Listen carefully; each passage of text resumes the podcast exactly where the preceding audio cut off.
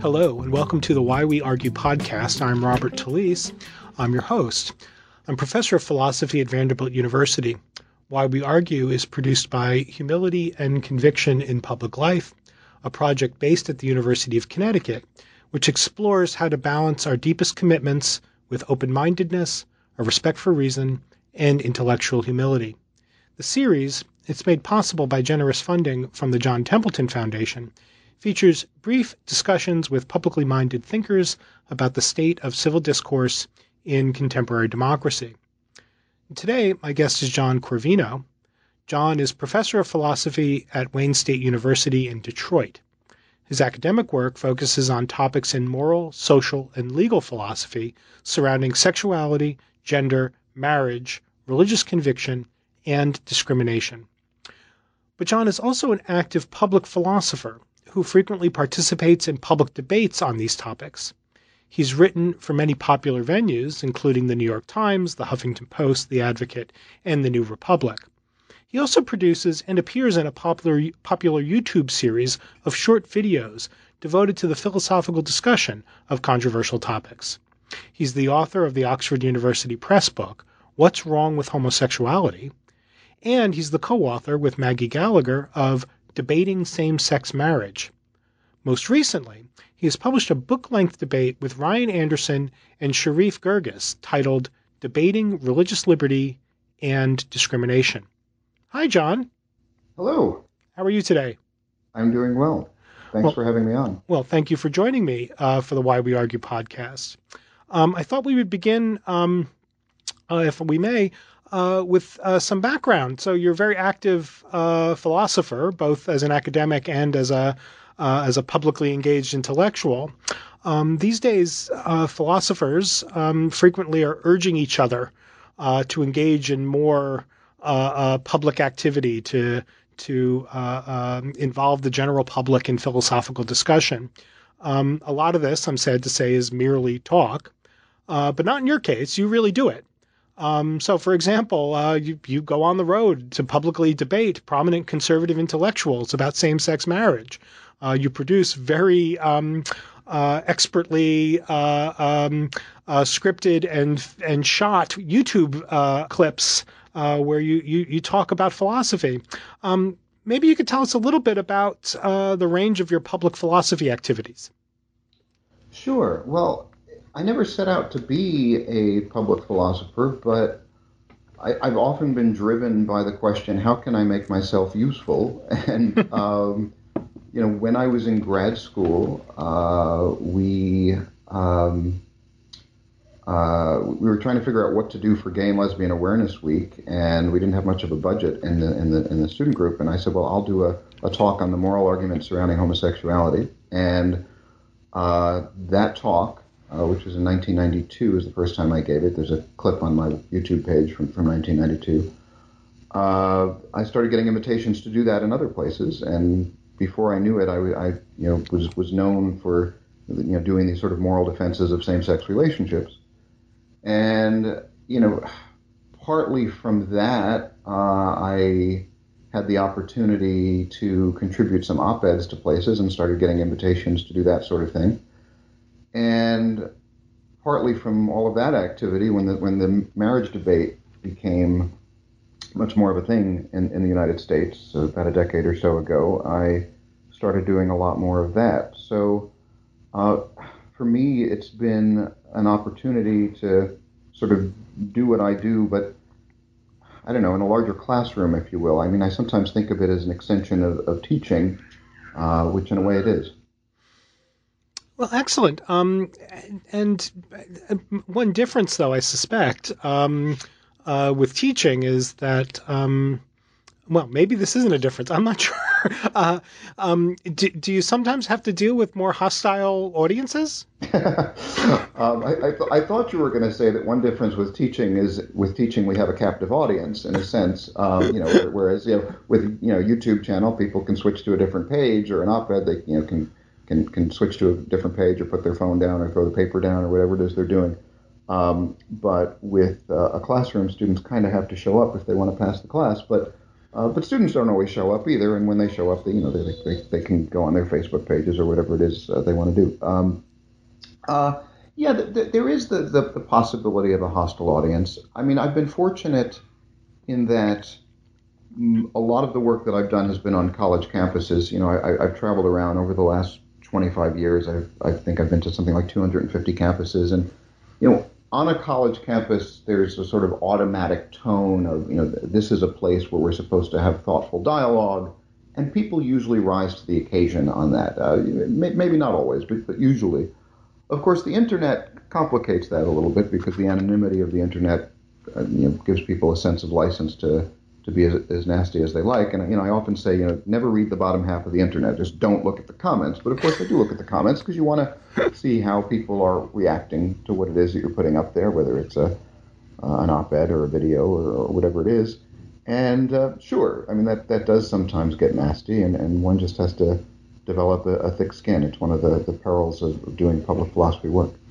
So um, you, have described uh, the work thus far as um, uh, something that you that sort of has that something that sort of befell you. Um, but um, that can't be the whole story because uh, you keep it up and um, you're constantly looking for. It seems to me anyway, you're constantly looking for new ways to to uh, to reach out. Um, mm-hmm. What do you see as the point of public engagement for philosophers?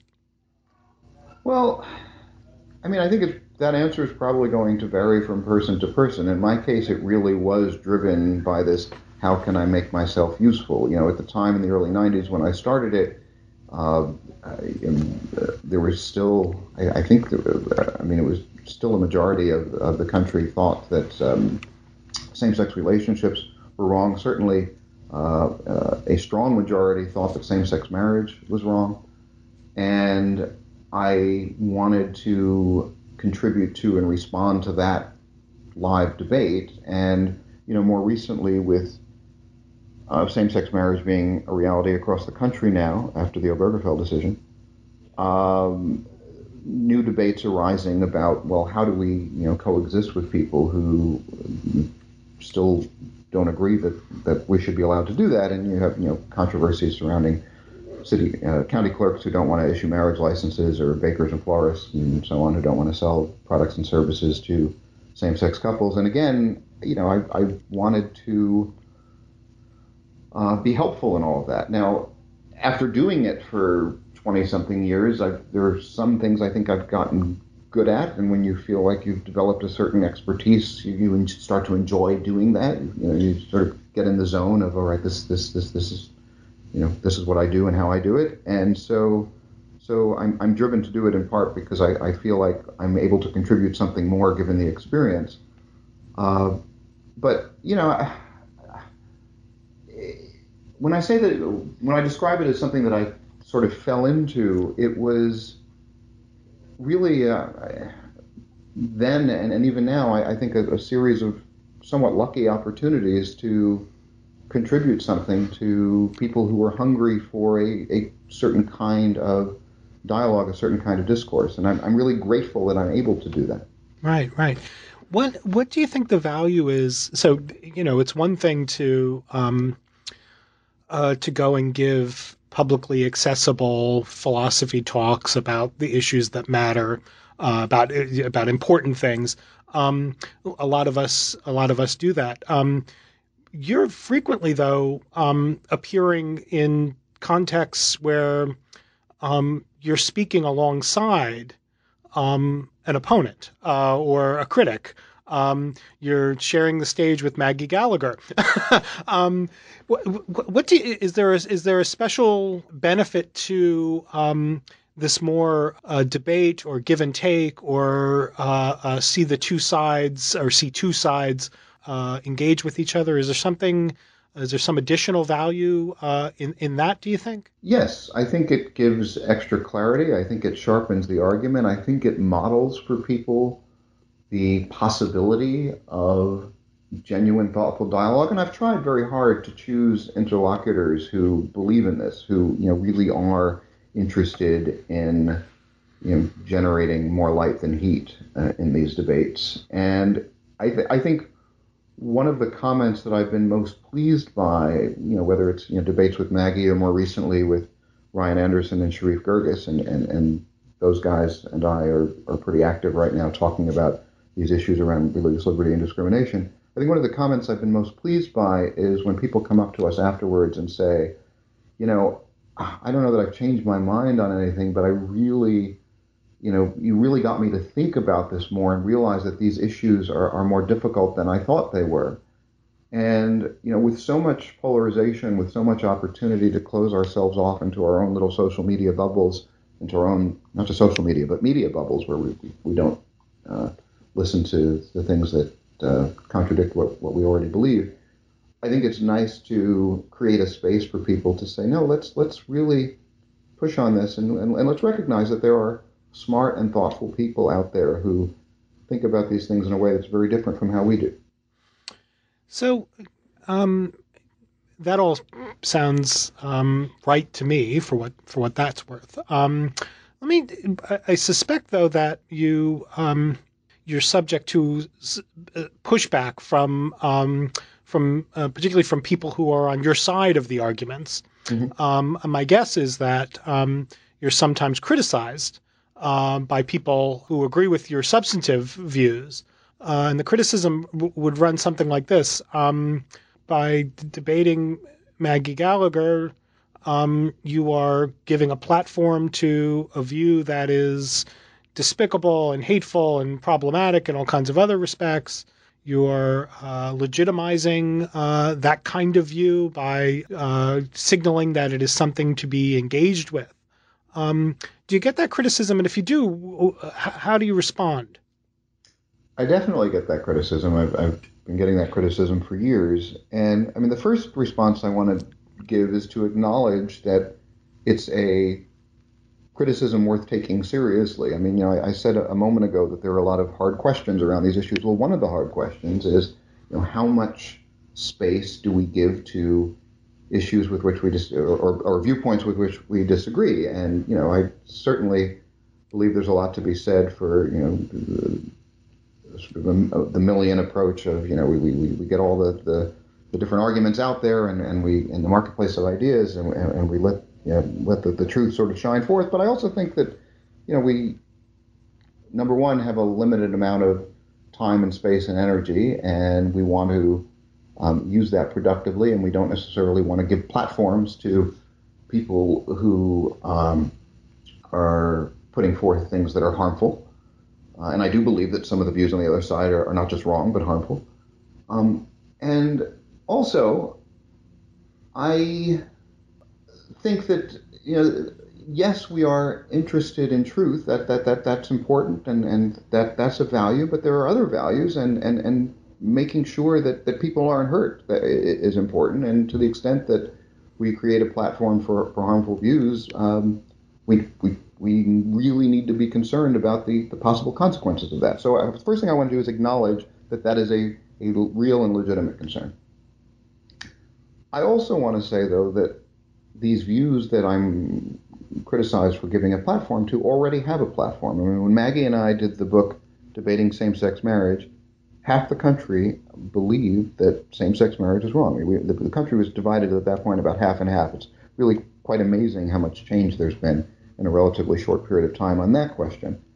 Uh, some of the people that I've debated, uh, you know, are people with, um, you know, prestigious uh, appointments at, at, at, prestigious universities. I mean, these are people who have a platform, and these are views that are widely held. And, you know, we could ignore them. We can try to silence them. We can try to shame them, but we, you know, that that's not necessarily going to make them go away. And I think, you know, one of the things we learned in the last election is, you know, that there are a lot of people out there in the country who, uh, you know, whatever whatever a person's political beliefs are, there are a lot of people out there in the country who believe radically different things than, than what we believe, you know, uh, and ignoring that, uh, you know, trying to just say, oh, I'm, not even going to dignify that with a response, can have disastrous consequences sometimes because it allows those viewpoints to uh, flourish uh, to some extent in hiding, right? And then and then we we're surprised when you know people vote and people do things and and the results are, are quite different from what we expected. Right. So you know, I'm, I'm sure you're aware that um, uh, Richard Dawkins uh, has a has a policy adopted a policy. It's got to be over ten years ago now of never debating creationists. Okay. And um, his reasoning for for this is, well, the the creationists who are interested in debating Richard Dawkins um, publicly, they're not really interested in the outcome of the debate. They're just interested in having their name appear on a flyer next to his. Um, that there's a way in which, according to Dawkins, the creationist community is interested in the debate forum um, uh, not for the reasons that you're interested in the debate forum in your case, but for PR and marketing reasons. Mm-hmm. Uh, do you see a, a, danger of that kind? Yes. Okay. So that's a, a somewhat different concern. Of course, I'm not nearly as famous as Richard Dawkins. I mean, I wish I had Richard Dawkins book sales, but I don't. um, so I don't know that being having their name alongside my name really does them much credit. um, uh, you know, I mean, but look, I mean, I, the books I published, I published with Oxford University Press, and somebody could say, look, that's a that's a prestigious platform, and you know, Maggie Gallagher, you know, may not have. Uh, had that platform had you not done the book, you know, Ryan Anderson and Sherif Girgis, both of whom, you know, uh, uh, Ryan has a PhD from Notre Dame. Sherif is working on his PhD at Princeton and has a JD from Yale. I mean, they're they're they're, they're smart and educated people, and in, in, in, in their cases, I don't doubt that they um, could and would uh, you know have that kind of platform at some point. But you know, do, do we have to give them that that platform now? I, I could see somebody raising that concern, but again, um, you know, these views are held not just by many people among the masses, but by people in, in prestigious places with prestigious appointments at prestigious universities. Um, I don't know how much extra shine you know they get from from from from publishing with these publishers or from being on a on a poster with Richard Dawkins or let alone with with me. So. Right, right. One uh, further question along these same lines. Um, earlier, you said that you were very gratified by um, one response to um, your your your public debate activity, where somebody comes up and says, "Oh wow, you know, I uh, you give me this has given me a lot to think about, and um, now I see that um, these issues are, are are more complicated than I was inclined to think before I uh, was was was present to, to witness uh, uh this exchange." What what do you think the good is of um, somebody who uh, walks into uh, the lecture hall with what you take to be the correct view mm-hmm. of whatever the topic is. Uh, what's the good of that person emerging from after uh, seeing you uh, debate uh, Maggie Gallagher? What's the good of that person emerging from that exchange with the idea that things are more complicated?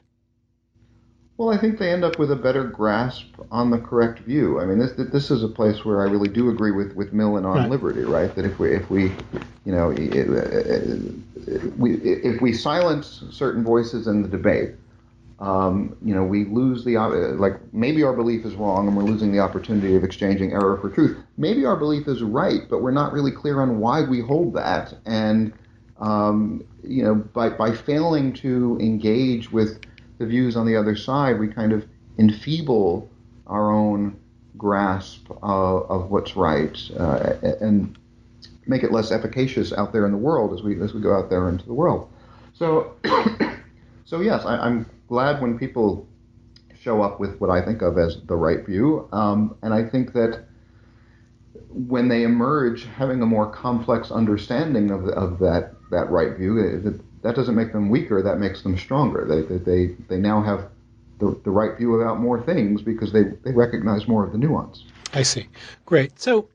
Um, here's the you, you know you've been um, very generous with your time, John. So I wanted to make sure that that uh, before we uh, we have to wrap up, I wanted to, to get to what I regard as the the, the really hard question uh, uh for for us philosophers who uh, share, as I do, share roughly your views about the goodness of engagement and some of the Millian commitments that you were just discussing. Um, so much of the the work that you do both academically and as a as a as a as a public thinker uh, and public philosopher, um, is focused on topics um, and disagreements that call into play deeply held moral convictions and um, deeply entrenched emotional investments uh, in both your interlocutors and in the onlooking audience. Um, now, you've had a lot of experience uh, with this. Do you have any um, uh, advice or have you learned any lessons about how uh, it's possible to sort of authentically and sincerely and vigorously engage in debate uh, uh, over these topics with interlocutors and in front of an audience that is deeply invested in their views. Um, uh, how can we mix or how can we combine that kind of engagement with um, open mindedness and respect for the other side, even in the case where you have to think that the other side is is is wrong in some some very uh, severe way. Well, I keep a well-stocked liquor cabinet. I'll tell you that. no, I, actually, actually, that, that that that feeds into to one part of my answer to you, uh, that which is that you got to keep a, a, good sense of humor as you do this, because otherwise, um, it really could be quite draining. Um, I I think that a big part of my advice in, in, in all this is to build relationships, and because in, in building those relationships, you create a, a zone of, of trust where you can actually um, float ideas and, and, and have a real exchange and back and forth of ideas without feeling okay this person is just you know whatever I say whenever whatever doubts I express this person is just going to use it against me uh, they're, they're, they're, the only reason they're listening is just because they want to pounce, and, and, and, and vice versa. And you know, it, it's easy to get into those kinds of situations. And you know, and, and recently, I, I mean, I've had to do you know some of the you know news shows where I'll go on like CNN or Fox, and you've got like three minutes, and and, and you're debating somebody, and it, and it's it's terrible in terms of trying to uh, promote a, a, more thoughtful dialogue. So you're just trying to get your sound bites out, and, that, and that's what you're trying to do there. So I think one thing that's really important is to to build relationships with people on the other side that, that you respect, that you think of, even though you think they're wrong, you think they're thoughtful people, you think they're sincere uh, in their willingness to engage um, uh, rigorously, uh, and uh, you know, creating that opportunity for a, a real give and take, and and then I think also recognizing one's own limitations. I mean, I you know, for myself, I've I've had to understand when it's time to engage and when I need to sort of step back a little bit and do some self care and, and, and check in with uh, um, um, people that you know are on my side and have got my back because because it, it can be draining and I think we, we need to be honest about that. I, I think people sometimes see me up on stage or they'll, they'll see me in a debate or on TV or whatever it is and they'll think, gosh, I mean, it, everything just must roll off his back. Nothing seems to phase him. And and you know they don't see like after the camera is off and I throw something across the room because I'm so frustrated with myself because I didn't say quite the right thing and so on. It, it, it can be very hard, and um, acknowledging that and taking care of oneself is very important. One further, sort of, do you think that um, philosophy can change people's minds about these kinds of issues? Yes, I, I because I, I know philosophy can change people's people's minds. I mean I, you know, my mind has been changed on, on some issues over the years. Uh, but I also know, you know, I know people who have, have written to me who um, whose minds have been changed, and I, you know, I. I think that the, the, the process itself is valuable, right? I mean, one, one of the things that I, I like to underscore as somebody who does public philosophy and someone who works on popular issues, for lack of a better term.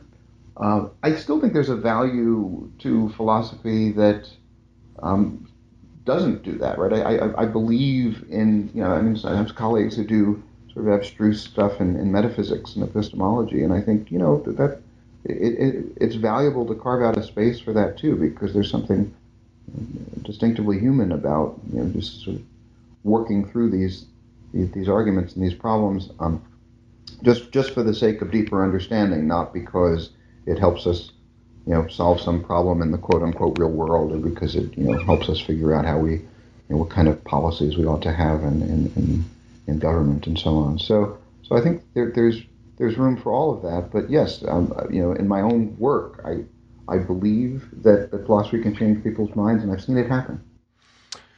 John, uh, that is a, a an appropriately um, optimistic um, uh, tone to uh, to end on. Uh, that you know, re- reason, philosophy, philosophical arguments can change people's minds, and we've seen it happen. Um, so uh, I want to thank you uh, for joining me today on the the Why We Argue podcast. Thanks so much. I really appreciate being on. Um, and thank you for listening to the Why We Argue podcast, uh, which I will remind you uh, is produced by the University of Connecticut's Humility and Conviction in Public Life project with generous support from the John Templeton Foundation. You can follow the project on Twitter and on Facebook at ampersand public humility. That's at public humility, one word. Take care for now. Thank you for listening.